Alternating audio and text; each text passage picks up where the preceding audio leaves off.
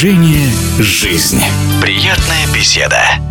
Как-то незаметно получилось, что у российских ватерполистов инициативу перехватили девушки, и в последние годы именно в женском водном поло добиваемся значительных успехов, и поэтому стартующее 10 октября в Израиле первенство мира среди женских сборных, составленных из спортсменок 2001 года рождения и младше, особый вызывает интерес. Сборная России – действующий чемпион, и в нашем эфире главный тренер команды, бронзовый призер двух Олимпиад, пятикратный чемпион Советского Союза, четырех четырехкратный чемпион России, восьмикратный обладатель Кубка страны Сергей Маркович, который вот о чем рассказал. Я начинал работать с э, девочками, рожденными в 1997 году. И в разные года мне помогал Нагоряков Михаил Николаевич и Комаров Иван Павлович из э, Нижнего Новгорода. Конечно, неожиданно было предложение от э, президента Федерации водного пола Шаронова на тот момент, в 2016 году, возглавить э, молодежную сборную женскую. Я взял время подумать, начал задавать вопросы тренерам. Ну, скажем, Фролова наверняка все знают, что он думает по этому поводу. Он сказал, что скучно точно не будет. Есть хорошая молодежь, ты сможешь добиться результата. То есть он вдохновил меня на такие шаги. И могу сказать, что за 4 полных года мы выиграли три первенства мира, и шесть спортсменок стали трехкратными победительницами первенства мира. Сейчас девочки 2001 года и моложе. Самый молодой 2004 года, получается 17 лет ей. Я стараюсь просмотреть максимальное количество спортсменок за вот период май начала июня. А дальше уже работаю с 20 кандидатами в сборную. Поедут 13. Вот так это работает. В России есть несколько центров развития женского водного пола, которые стоит отметить особо. О них Сергей Маркович.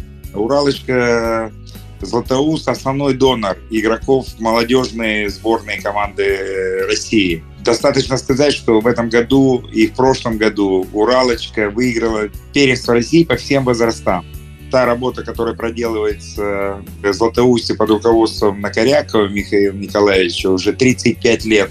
Мне подарил книжку, юбилейный выпуск. Конечно, богатая история клуба, и сегодня это лучшая школа в России, а может быть и в мире. Э, значит, э, Кинев – хорошая школа, но не может похвастаться такими достижениями, как у Уралочки. Если первая команда, основная команда под пристальным присмотром руководства и дает из года в год стопроцентный результат. Они выигрывают один из Еврокубков, и они выигрывают 19 раз подряд чемпионат России. Такая же примерно статистика и по Кубку России. Поэтому, конечно, Кинеп флагман российского водного пола. Хорошо обстоят дела в детской юношеской школе Нижнего Новгорода.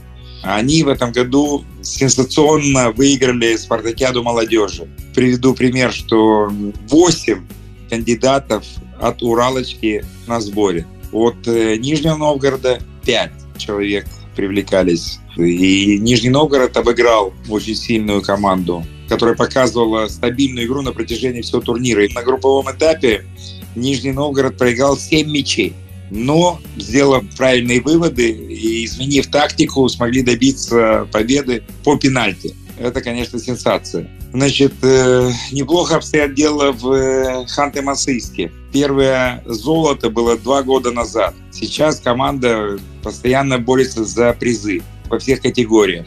Значит, э, неплохо выглядит Москва.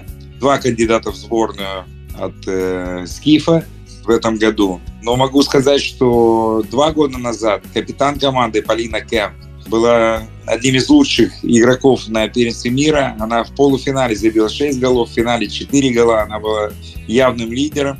В 2017 году Борисова, Сержантова, Вахитова – это те люди, которые прошли уже школу национальной сборной. Вахитова и Сержантова играли на Олимпийских играх в Токио. То есть Москва также дает качественных игроков, которых можно использовать в молодежных сборных командах России. В нашем эфире был Сергей Маркович под руководством Сергея Ивановича. Женская сборная России по водному полу стартует на первенстве мира. Это игроки 2001 года рождения. Турнир представительный. 16 команд в нем принимают участие. Будем внимательно следить за первенством мира.